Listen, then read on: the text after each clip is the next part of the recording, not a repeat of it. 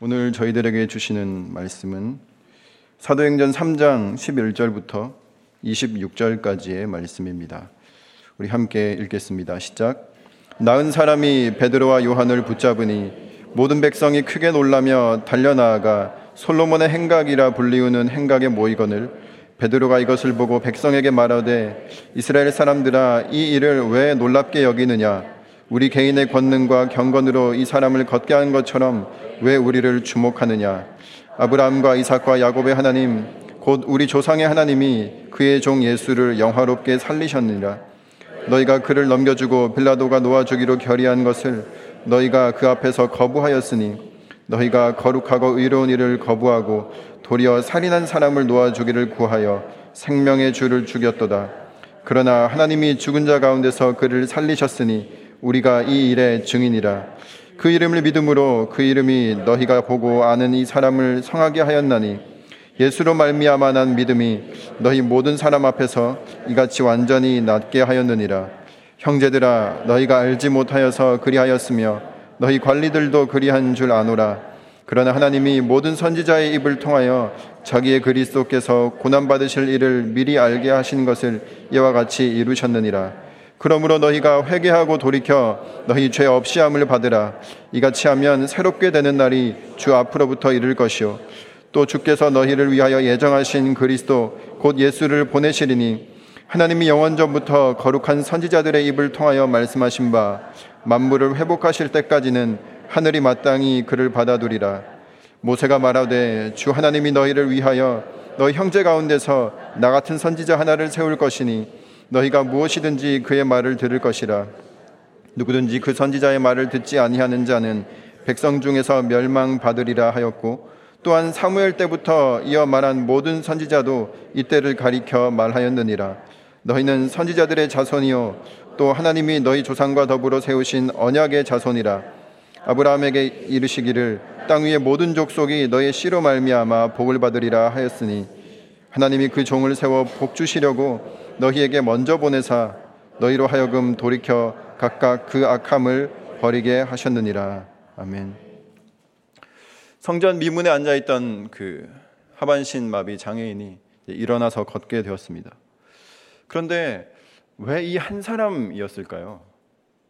그 당시에 성전 문에는 어, 구걸하던 사람들 그리고 자기 스스로 이렇게 몸을 가누지 못하는 여러 사람들이 사실 있었던 것으로 그 역사적 기록에 보면 나와 있습니다. 그런데 유독 이 한 사람만 고침을 받았다는 것입니다. 왜 베드로와 요한은 왜 이 한 사람에게만 기적을 베풀었을까요? 어, 베데스다 연못에 수많은 환자들이 있었습니다.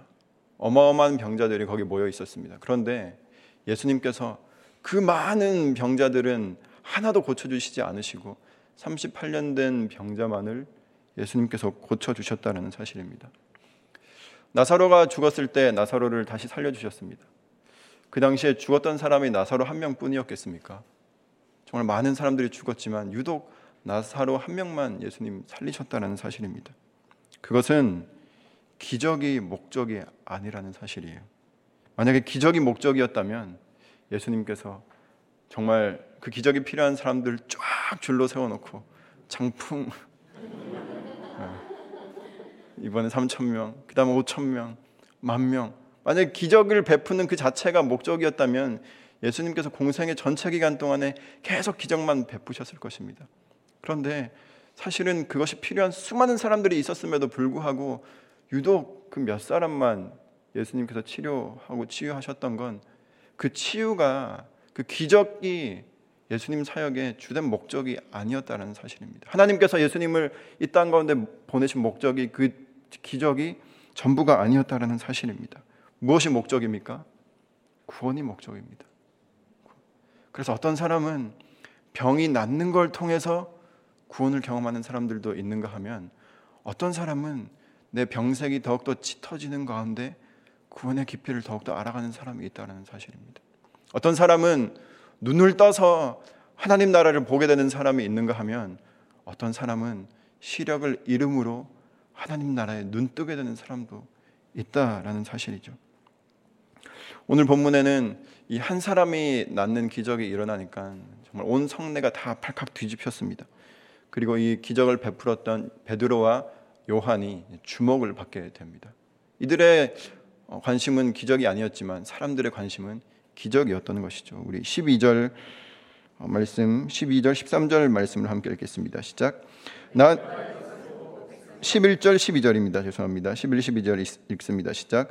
나은 사람이 베드로와 요한을 붙잡으니 모든 백성이 크게 놀라며 달려 나아가 솔로몬의 행각이라 불리우는 행각에 모이거늘 베드로가 이것을 보고 백성에게 말하되 이스라엘 사람들아 이 일을 왜 놀랍게 여기느냐 우리 개인의 권능과 경건으로 이 사람을 걷게 한 것처럼 왜 우리를 주목하느냐 왜 우리를 주목, 주목 하느냐 이렇게 베드로와 요한이 이야기하는 것이죠. 왜 우리를 바라봅니까? 왜 나를 바라봅니까? 얘기합니다. 사실 이 베드로와 요한은 그 예수님의 제자 그룹 중에 그 중심성과 어떤 우위성을 대표하는 인물이었습니다. 베드로 항상 그 제자들의 무리의 중심에 자기가 있어야 했던 사람이었습니다. 나 중심으로 제자 공동체가 움직여야 했던 사람이었던 거죠. 그래서 뭘 할 때마다 자기 자신이 늘 나섰습니다. 늘 자기가 예, 그 제자 그룹의 중심에 있었다고 생각했던 사람이었습니다. 그러니까 모든 시선이 나를 향해 있는 걸 즐겼던 사람이었는지도 모르겠습니다. 그리고 요한은 어떤 사람입니까? 우위성을 대표하는 사람입니다. 누가 크냐? 항상 그 거기에 관심이 있었습니다. 예수님께서 십자가를 지러 올라가시는 그 길에도 싸웠어요. 누가 크냐? 내가 더 크다. 항상 크고 싶은 누군가보다 우위에 있고 싶어 했던 사람이 이 요한이었다는 사실입니다. 그런데 그 사람들이 지금 무엇이라고 이야기하고 있습니까? 왜 우리를 바라봅니까? 왜 나를 주목합니까? 저는 주목할 대상이 아닙니다. 여러분 저를 바라볼 것이 아닙니다라고 이야기하고 있는 것입니다. 오늘날 세상은 어떤 세상일까요? 나를 좀 바라봐 주십시오. 그렇지 않습니까? 날 좀 바라봐 달라. 나를 좀 알아달라. 이게 오늘 세상 살아가는 많은 사람들이 세상을 향해서 타인들을 향해서 던지는 메시지입니다. 나를 좀 알아주십시오. 내 아픔을 알아주십시오. 나를 내 성과를 내 이력을 내 이름을 좀 알아봐 달라. 이게 사람들의 어, 그런 요청 아니겠습니까? SNS만 봐도 너무나 그것이 잘 드러나 있습니다. 나를 좀 내가 오늘 뭘 먹었는지 봐달라. 내가 오늘 누굴 만났는지 봐달라. 내가 오늘 어딜 갔는지 봐달라. 전부 다 나를 봐달라는 것이죠. 그리고 사람들이 어, 또 어떤 사람을 얼마나 알아주는지, 얼마나 봤는지를 수치화하고 수량화하고 그것을 데이터화해서 정확하게 알 수 있도록 아, 이 사람이 이 사람을 얼마나 알아봤는지를 정확하게 알 수 있도록 딱 데이터화 해 놓은 것이 SNS입니다. 그렇게 데이터화 해 놓으면 그 다음부터 사람들이 무엇을 하기 시작할까요? 비교하기 시작합니다. 아, 이 사람이 이 사람을 더 많이 아는구나. 이 사람보다 이 사람을 이 사람이 더 많이 알아주는구나. 끊임없이 그 비교 우위 속에서 우리는 어쩌면 자유와 큰 기쁨을 오히려 잃어가고 있는지도 모르겠습니다. 교회란 어떤 곳일까요? 자기 중심성, 자기 우위성이 산산조각 나는 것을, 것을 경험하는 곳이 교회라는 것입니다. 하나님께서 그것을 깨시는 것이죠. 그것을 깨시는 방법이 무엇인가? 자기 중심적인 사람을 통해서 자기 중심적인 나를 깨신다는 겁니다. 이기적인 그 사람을 통해서 이기적인 나를 깨신다는 것입니다. 교만한 그 사람을 통해서 교만한 나를 깨신다는 거예요. 그럼 그 사람의 교만과 그 사람의 이기심은 어떻게 합니까? 그건 하나님께서 다루실 일이고 나는 하나님이 끊임없이 나를 불편하게 하시는 그 주변 사람들을 통해서 나를 어떻게 다루어 가시는지를 그것을 우리가 묵상하면서 지내야 하는 것이 교회 공동체라는 것입니다. 예수님께서 상대방 눈에 있는 티를 보지 말고 너한테 있는 들보를 봐라 이렇게 말씀하셨죠.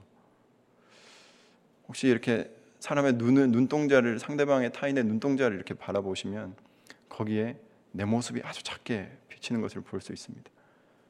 눈동자가 볼록하기 볼록하기 때문에 그렇습니다. 볼록 거울은요 항상 이 축소된 정립 허상을 만듭니다. 작게 보이는 거예요. 거기에 보이는 작은 티가 사실은 나에게 있는 어마어마한 큰 들보라는 걸 우리는 알아야 하는 것이죠. 하지만 죽어도 인정하고 싶지 않은 게 그 사실인 것입니다. 그래도 저 사람이 잘못은 있지 않습니까? 그래 그래 내가 잘못한 것 나에게 이런 들보가 있는 것 인정하지만 저 사람도 마찬가지가 아닙니까? 라고 우리는 하나님께 이야기하곤 하는데 그것은 그 사람은 하나님께서 다루실 문제이고 우리는 언제나 하나님 앞에서 나 혼자 서서 하나님 제가 깨어져야 할 모습은 어떠한 것입니까? 이것을 물어야 하는 공동체 그리고 그것을 물을 수밖에 없는 공동체가 바로 교회 공동체라는 것입니다. 그것을 돕기 위해서 성령님께서 일하시는 것이죠.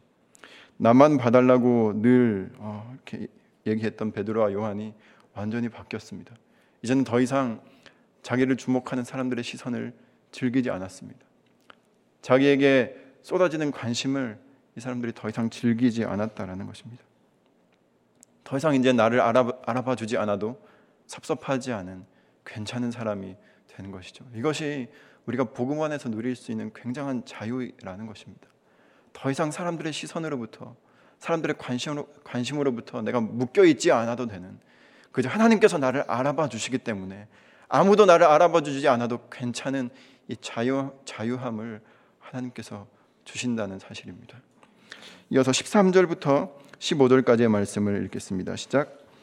아브라함과 이삭과 야곱의 하나님 곧 우리 조상의 하나님이 그의 종 예수를 영화롭게 하셨느니라. 너희가 그를 넘겨주고 빌라도가 놓아주기로 결의한 것을 너희가 그 앞에서 거부하였으니 너희가 거룩하고 의로운 일을 거부하고 도리어 살인한 사람을 놓아주기를 구하여 생명의 주를 죽였도다. 그러나 하나님이 죽은 자 가운데서 그를 살리셨으니 우리가 이 일의 증인이라. 또 이야기합니다 베드로가. 2장에서도 이야기한 것처럼 우리가 이 일의 증인이다. 증인 내가 다 봤다는 것입니다. 무엇을 보았습니까? 나는 네가 지난 6월절에 한 일을 다 알고 있다. 어, 맞잖아요. 예.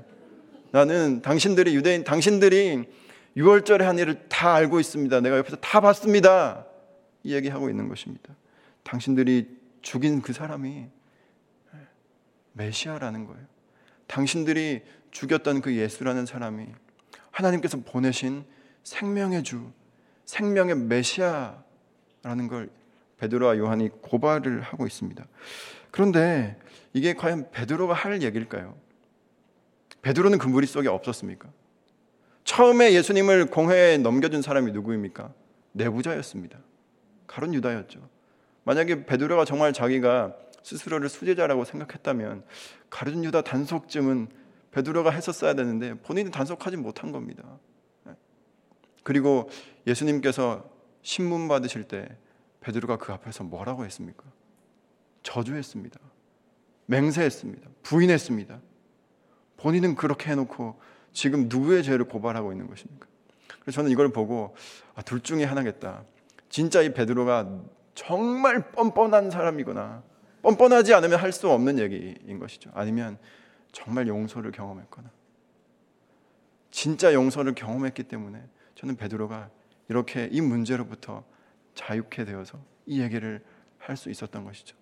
그가 디베리아 호숫가에서 예수님께서 나를 찾아오셨을 때 거기서 받았던 한없는 용서 이것이 있었기 때문에 이 베드로는 이 문제로부터 자유롭게 되었던 것입니다. 그리고 또 얘기합니다. 우리가 이 일의 증인이라. 또 어떤 증인입니까? 나는 지난 6월절에 하나님이 하신 일을 알고 있다. 하나님께서 당신들이 그 예수를 죽였지만 하나님께서 예수를 다시 살리셨다. 그리고 그 예수를 내가 만났다. 그리고 그 예수님이 저를 받아주셨습니다. 자격 없는 나를 찾아와서 나를 받아주셨습니다. 그리고 내 인생이 변화되었습니다. 그래서 제가 증인입니다. 이 얘기를 하고 있는 것입니다. 이야기를 조금 더 들어보겠습니다. 16절부터 18절까지입니다. 시작.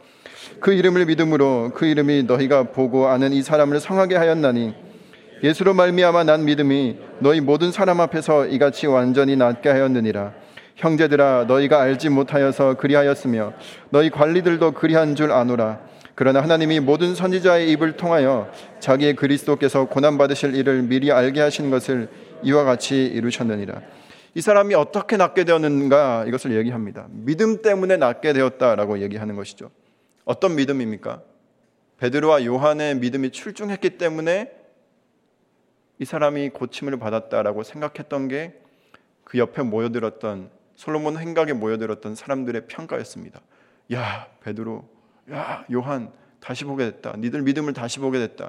이게 사람들의 관심을 가진 이유였어요. 그러나 표면적으로는 베드로와 요한의 믿음이 이 하반신 마비 장애인을 일으킨 것처럼 보이지만 오늘 이 베드로는 뭐라고 얘기하냐면 근본적으로는 예수로 말미암아 난 믿음, 예수님으로부터 비롯된 믿음이 이 사람을 일으켰다라고 이야기하고 있는 것입니다.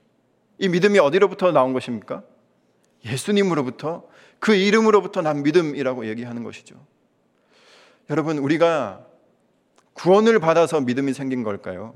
아니면 믿어서 구원받은 것이, 것일까요? 설명은 믿어서 구원받는다고 얘기하지만 실제로는 우리가 구원받았기 때문에 믿음이 생긴 것입니다. 우리의 인식의 순서와 그 믿음이 작동하는 순서는 사실 조금 차이가 있다라는 것이죠. 내가 하나님을 믿었는데 하나님을 믿고 보니 그 믿음도 하나님 주신 것이었더라. 이것이 저와 여러분의 신앙 고백 아닙니까? 이 믿음이라는 것이 어디서부터 비롯되었는지 우리가 확실하게 이것을 분명히 하지 않고서는 우리의 이 믿음의 길이 어, 다른 길로 빠질 수 있다라는 것입니다. 이단 끝이 다른 다르다라는 것인데 왜 끝이 달라집니까? 우리 믿음이 어디로부터 시작되었는지를 잊어버리면 우리는 끝이 달라지는 것입니다. 시작을 놓치면 끝을 놓치게 되는 것이죠. 시작을 놓치니까 끝이 달라지는 것입니다. 신앙의 성숙이란 신앙의 발전이란 첫 마음을 잃어버리지 않는 것이라고 믿습니다. 더 발전하는 것, 내가 더 성숙하는 것, 더 성장하는 건 달라진 어, 뭔가 달라지는 것도 있지만 가장 중요한 건 첫 마음을 달리, 달라지지 않고 변치 않고 간직하는 게 가장 큰 발전이고 성숙이라고 믿습니다. 신앙의 가장 큰 업그레이드란 항상 본질로 돌아가는 것, 기본으로 돌아가는 것만이 우리의 가장 큰 신앙의 성숙이라는 것을 기억하시기를 바랍니다. 그리고 17절에 보면 형제들아 너희가 알지 못해서 예수님을 죽였다라고 표현을 하고 있습니다. 몰라서 그랬다는 것 하나님도 아신다라고 얘기합니다. 유대인들이 사실 몰라서 그랬던 것이죠. 고의로 그런 게 아니라 몰랐던 것입니다. 예수님께서 십자가 위에서 이런 말씀하셨습니다. 아버지여 저들을 사하여 주십시오. 지금 저들이 무슨 자기들이 무슨 일을 하는지 알지 못합니다. 너희들의 죄가 잘못이 정상 참작되었다. 이 얘기를 하고 계시는 겁니다. 그래서 우리가 회개할 수 있는 근거가 마련되어 있다라고 베드로가 이야기하면서 회개하라 이렇게 이야기를 계속 해나가는 것을 볼 수 있습니다. 우리 19절부터 21절까지 말씀입니다. 읽겠습니다. 시작. 그러므로 너희가 회개하고 돌이켜 너희 죄 없이 함을 받으라. 이같이 하면 새롭게 되는 날이 주 앞으로부터 이를 것이요 또 주께서 너희를 위하여 예정하신 그리스도 곧 예수를 보내시리니 하나님이 영원 전부터 거룩한 선지자들의 입을 통하여 말씀하신 바 만물을 회복하실 때까지는 하늘이 마땅히 그를 받아들이라 회개하라 얘기합니다. 회개란 돌이키는 것이죠. 잘못 잘못을 인정하는 것입니다. 내가 잘못했습니다 라고 얘기하는 거예요. 저와 여러분이 하는 말들 중에 가장 하기 어려운 말이 뭘까요? 내가 잘못했다 아닙니까? 사실 사람이 가장 하기 어려운 말인 것 같습니다. 정말 조그만 어린 아이들도 지 잘못, 지가 잘못했다고 절대로 이야기하고 싶지 않, 아 하는 것 같습니다. 예, 끊임없이 누가 했다. 또 끊임없이 변명하고 합리화하고 끊임없이 이유를 찾는 게 저 여러분의 어떤 어, 그 본성이라는 거예요. 우리는 절대로 내 잘못입니다. 내가 잘못했습니다. 라고 이야기하기 쉬운 존재는 아니라는 것이죠. 그래서 성령님께서 도와주신다는 것입니다. 그때 화해가 일어나는 것입니다. 여러분, 화해란 언제 일어날까요? 어떤 다툼이 생겼을 때 우리가 화해를 합니다. 그런데 잘잘못을 따지고 이 싸움의 원인을, 다툼의 원인을 규명해서는 절대로 화해가 일어나지 않는다라는 것입니다. 그렇지 않습니까? 그렇게 해서 우리는 합의안을 도출할 수 있을지는 모르겠습니다.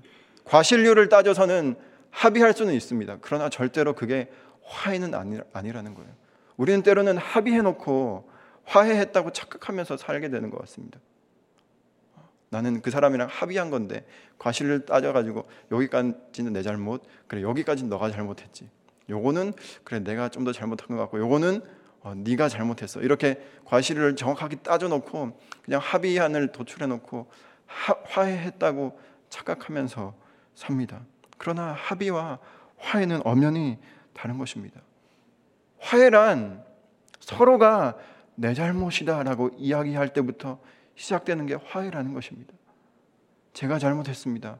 제가 정말 미안합니다. 그런데 상대방도 아니에요. 제 잘못이에요. 제가 더 미안합니다. 라고 이야기할 때 상대방의 잘못보다 내 잘못이 크다고 서로가 주장할 때부터 시작되는 게 화해라는 것입니다. 그렇게 화해가 일어날 때 진정한 관계 회복이 일어나는 것이죠. 십자가가 어떤 것일까요? 예수님께서요, 십자가 위에서 뭐라고 하셨습니까? 그 십자가는 원래 저와 여러분들이 져야 하는 것입니다. 인간이 잘못해서 인간이 져야 하는 그 십자가를 예수님께서 다 내 잘못이다라고 여기시고 십자가에서 돌아가신 것이 그 갈보리 언덕 위에서 일어난 사건이라는 겁니다. 예수님께서 먼저 말씀하셨어요. 다 내 잘못이다. 잘못이 없으신 분이 다 내 잘못이다. 라고 얘기하신 것이죠. 그렇다면 누구 차례입니까, 이번엔? 저 여러분 차례입니다. 아닙니다. 주님, 다 제 잘못입니다. 제가 예수님을 십자가에 못 박았습니다. 라고 고백할 때 하나님과 우리 사이에 진정한 화해가 일어난다는 것입니다. 이때 저와 여러분 그리고 하나님 사이에 진정한 화해가 일어나는 것이죠. 그 화해를 우리는 구원이라고 이야기합니다. 저는 이 구원의 감격을 예수님 앞에 끊임없는 회개를 통해서 경험하고 맛보게 되는 저와 여러분 되기를 축복합니다. 우리 22절부터 24절까지의 말씀입니다. 시작. 모세가 말하되 주 하나님이 너희를 위하여 너희 형제 가운데서 나 같은 선지자 하나를 세울 것이니 너희가 무엇이든지 그의 모든 말을 들을 것이라 누구든지 그 선지자의 말을 듣지 아니하는 자는 백성 중에 멸망받으리라 하였고 또한 사무엘 때부터 이어 말한 모든 선지자도 이때를 가리켜 말하였느니라 유대인들 중에 메시아를 기다리지 않는 사람은 한 명도 없었습니다. 다 메시아를 기다리는 사람들이었습니다. 메시아가 올 걸 알고 있었고 구약에 예언되어 있던 걸 다 알고 있었습니다. 오늘 이 그 베드로가 어, 신명기 18장 15절을 인용하고 있습니다. 우리 신명기 18장 15절 말씀 함께 읽어보도록 하겠습니다. 시작. 내 하나님 여호와께서 너희 가운데 내 형제 중에서 너를 위하여 나와 같은 선지자 하나를 일으키리니 너희는 그의 말을 들을지니라. 네, 이 말씀은요. 이 이야기를 듣는 모든 유대인들이라면 다 알고 있었어요. 모세오경에 나왔던 그들이 그렇게 존경했던 모세가 했던 말. 언젠가는 모세와 같은 선지자가 우리 가운데 어, 일어날 것이다. 하나님께서 그런 사람을 일으키실 것이다. 그가 바로 메시아다. 이걸 모르는 사람은 아무도 없었다라는 것입니다. 모두가 다 메시아를 구원자를 기다리고 갈망하고 있었습니다. 그런데 문제가 무엇이었습니까?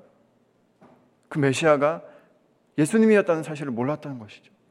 예수님이 메시아라는 사실을 그 단 한 가지 가장 중요했던 그 키워드를 놓쳤기 때문에 이들은 지금 예수님을 십자가에 못, 박, 못 박았던 것입니다. 이 사도행전 사도행전에 나오는 사도들의 정말 변함없는 메시지는 단 한 가지입니다. 바로 예수님이 메시아다. 너희가 십자가에 못 박힌 못 박아 죽인 예수가 그리스도다. 이 한마디를 하려고 목숨을 건 사람들이 사도들이었다는 사실입니다. 오늘 이 시대는 어떨까요? 모든 사람들이 사실 메시아를 기다립니다. 모두가 다 나를 구원해 줄 구원자를 찾고 있는 세상입니다. 단지 그 모양새가 다를 뿐인 것이죠. 모두가 다 자유롭기를 원합니다. 자유를 갈망합니다. 모두가 다 빼앗기지 않는 기쁨을 맛보고 싶어 합니다. 모두가 다 변하지 않는 사랑을 원합니다. 변하지 않는 사랑을 받아보고 싶어 하고, 변하지 않는 사랑을 하고 싶어 합니다. 모두가 다 흔들리지 않는 평안을 맛보고 싶어 합니다. 모두가 다 암울한 그리고 불안한 미래로부터 그리고 낙심과 좌절과 우울과 절망으로부터 나를 좀 꺼내줄 무언가를 기대하고 찾고 거기에 굶주려 있는 것이 이 세상이라는 것입니다. 모두가 다 정의에 목말라 있습니다. 모두가 다 공의에 굶주려 있습니다. 한마디로 말하면 어떤 것입니까? 모두가 구원을 바란다는 거예요. 나를 지금 이 현실로부터 구원해줄 무언가가 있을 것이다. 그래서 이 사람, 사람들이 그렇게 안간힘을 쓰는 것이죠. 문제는 무엇입니까? 주소가 잘못된 것입니다. 주소가. 우리가 내비게이션 찍고 갈 때 보통 이 상호명을 찍고 가지 않습니까? 예를 들면 뭐 맛있는 명태집 이렇게 찍고 가면 어, 뭐 맛있는 명태집에서 만나기로 약속했는데 찍고 가보니까 거기가 거기가 아닌 거예요. 예. 예. 내가 아는 사람 딴 집에 가 있고 나는 이쪽 명태집에 와 있는 것입니다. 근데 이름은 똑같은 거예요. 예. 명태, 뭐 명가라고 붙어 있는데 예. 여기가 명가인 줄 알았는데 명가가 아니라 저기가 명가였던 것이죠. 무엇이 문제입니까? 주소가 잘못된 것입니다. 다 자유를 내걸고 이야기합니다. 여기 오면 자유를 맛볼 수 있을 것이다. 자유 맛집, 평안 맛집, 그렇지 않습니까? 기쁨 맛집, 사랑 맛집. 이 시대에 수많은 상품들이 전부 다 그것들입니다. 여기 오면 자유가 있다. 기쁨이 있다. 그래서 사람들은 소개합니다. 어, 여기 가면 사랑이 있어. 여기 가면 진정한 기쁨을 맛볼 거야 라고 수많은 사람들에게 그 맛집을 소개한다라는 것이죠. 그런데 막상 가보면 자유라, 자유라고 적혀 있어서 갔는데 거기 자유가 없는 것이죠. 기쁨이라고 적혀 있어서 갔는데 중독과 나중에 금단 현상만 남게 되는 것을 경험하는 것입니다. 평안이라고 적혀 있어서 갔는데 오히려 여전히 해결되지 않는 그 불안을 불안이 남아 있는 것을 경험하는 것. 그래서 아, 이 집이 아닌가 보다 하고 또 저 집 가고 또 저 집 가고 끊임없이 이 집 저 집을 기웃, 기웃거리는 것이 이 지금 우리가 살아가는 세상의 모습인 것 같습니다. 중요한 건 주소라는 거예요. 예. 여기에 그냥 명태 맛집이라고 붙어 있다고 그게 다 맛집이 아니라 또 그런 집의 특징은 다 원조라고 하지 않습니까? 자기가 다 원조래요. 예. 원조라고 붙어 있어 다 원조가 아니라 주소 보고 가야 하는 것입니다. 주소를 확인하고 가야 하는 것입니다. 베드로가 우리가 이 일의 증인이다. 우리가 주소 알고 있다라고 얘기하는 것입니다. 저와 여러분들은요 정확한 주소지를 알고 있는 사람들입니다. 그래서 사람들에게 요 주소로 가야 당신들이 원하는 그 구원을 맛볼 수 있다. 이 집에 가야 요 주소로 가야 내 살을 먹으라. 내 피를 마시라 말씀하신 그 영원한 생명의 양식을 맛보고 영원히 굶주리지 않을 수 있다라고 이야기할 수 있는 것이죠. 주소를 정확하게 아십니까? 주소를 얘기해 보십시오.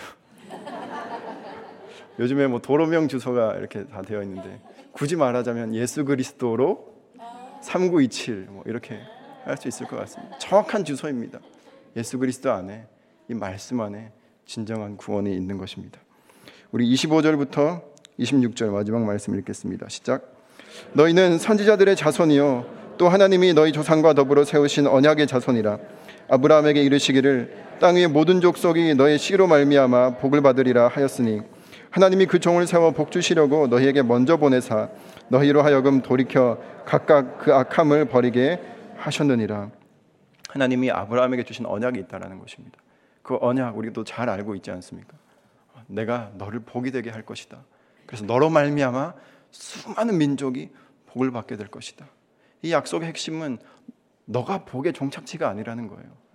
복의 종점은 너가 아니라 하나님께서 너를 통해서 복 주실 수많은 열방의 민족들, 수많은 사람들이 복의 종착지라는 것입니다. 그런데 유대인들이 자기 자신을, 자기 민족을 복의 종점으로 착각하고 살았습니다. 난 통로인데, 어, 통로인데 종착지로, 정거장인데 종착지로 착각한 것이죠. 그걸 우리는 유대인들의 선민 사상이라고 말합니다. 그래서 정말 고인물이 된 거예요. 고이다 보니까 썩게 되는 것이죠. 그걸 이야기하고 있는 것입니다. 여러분, 저 여러분이 지금 이 자리 가운데 나와 있는 건 그저 하나님께서 우리에게 복 주시려고 하신 것만이 아님을 기억하시길 바랍니다. 믿지 않는 내 가족, 믿지 않는 내 동료들, 우리는 끊임없이 내 문제, 내 인생, 내 가족, 내 교회, 나, 나, 나를 외치고 있다면 하나님께서 나를 통해서 복받게 하실 그 사람들을 우리는 이 시간 시선을 들어 바라봐야 하는 것이죠. 왜 우리가 무별 예배를 드릴까요? 복의 종점이 내가 아니기 때문에 그렇습니다. 우리가 여기만 고여 있지 않기 위해서 우리가 우리가 어디론가 흘러가기 위해서 우리가 내일은 여기서 예배 드리지 않는 것입니다. 그렇게 복이 되어서 어디론가 흘러가게 되시기를 주님의 이름으로 축복합니다. 오늘 말씀의 제목이 왜 나를 주목하는가입니다. 세상도 우리도 사실 항상 내가 주목받았으면 좋겠고 그 나의 관심도 나도 나를 주목하는 세상을 살아가고 있습니다. 그런데 모든 문제가 나를 주목하는 데에서 비롯되는 것이죠. 죄란 자기 중심성입니다. 내가 나에게 함몰되고 나에게 매몰되고 그래서 나밖에 모르는 상태 이것이 인간의 죄인 것입니다. 예수님께서 왜 오셨습니까? 나를 개발시켜 주시러 오셨을까요? 오늘날 정말 많은 그, 그 자기 개발서와 자기 개발 영상들이 정말 많이 넘쳐나는 것 같습니다. 한번 서점에 가보십시오. 그리고 유튜브에 가보십시오. 가장 많은 어떤 조회수를 기록하고 있는 것, 사람들이 가장 많은 관심을 보이는 게 어떻게 하면 나를 좀 개발할까? 나를 좀 개발할까? 이거에 정말 많은 청년들이 관심을 쏟고 엄청난 인기를 누리고 있는 게 자기 개발 산업입니다. 그래서 나를 통찰하라는 거예요. 나를 성찰하라는 것입니다. 그런 통찰하고 성찰하는 거 다 좋은데 문제는 뭐냐? 그 통찰과 성찰 끝에 항상 그 현찰이 있다라는 게 문제인 것이죠. 여러분 이 누군가의 통찰과 누군가의 성찰을 상품화해서 그것으로 현찰을 벌어들이는 산업이 자기 자기 개발 산업의 핵심입니다. 그렇게 자기 개발하면 우린 자기를 성취할 수 있을까요? 아니요. 아마 스케줄 짜놓고 플랜 계획 다 세워놓고 자기를 착취하는 꼴이 되, 는 건지도 모르는 것이죠. 우리는요 예수님께서 나를 부인하라. 자기를 개발하라가 아니고 자기를 부인하라. 나에게 함몰되어 있던 그 시선을 밖으로 들라. 그리고 십자가를 지고 나를 따라오면 부활의 영광을 맛보게 될 것이다. 하나님께서 나를 창조하신 그 본연의 창조의 목적. 우리가 소위 말하는 그 자아 정체성이라는 건 부활의 영광 속에서 우리가 회복하는 것이지 주 안에서 내가 온전하게 되는 것이지 내가 나를 개발해서는 내가 나를 주목해서는 절대로 이루어질 수 없다라는 것입니다. 우리는 이 비밀과 이 진리를 알고 이 길을 가는 사람들입니다. 이 비밀을 저와 여러분의 저와 여러분이 증인되어 증거하는 그런 하루를 살아게, 살아가시게 되기를 축복합니다. 기도하겠습니다. 하나님 아버지, 항상 내 문제, 어, 내 것, 내 소유, 내 꿈, 내 인생, 어, 내 것에만 집착하며 사는 나에게 찾아오셔서 나 밖에 다른 세상을 보게 하시며 내 밖에 있는 하나님 나라를 내 안으로 선물로 허락하신 주님 감사를 드립니다. 하나님 우리가 그 구원의 감격을 맛보았다면 그 맛을 누군가에게 증거하는 증인으로 살아가게 하여 주시옵소서. 하나님 많은 사람들이 그저 나 나를 주장하다가 정말 나밖에 모르는 그런 인생이 되어버리고 마는 세상인데 하나님 그곳에 정말 하나님 한 분만 알아주심을 통하여서 정말 나로부터 자유로워지고 수많은 사람의 시선과 관심으로부터 진정으로 자유로워지는 그 놀라운 복음의 자유함을 함께 전할 수 있는 그런 저희들 되게 하여 주옵소서.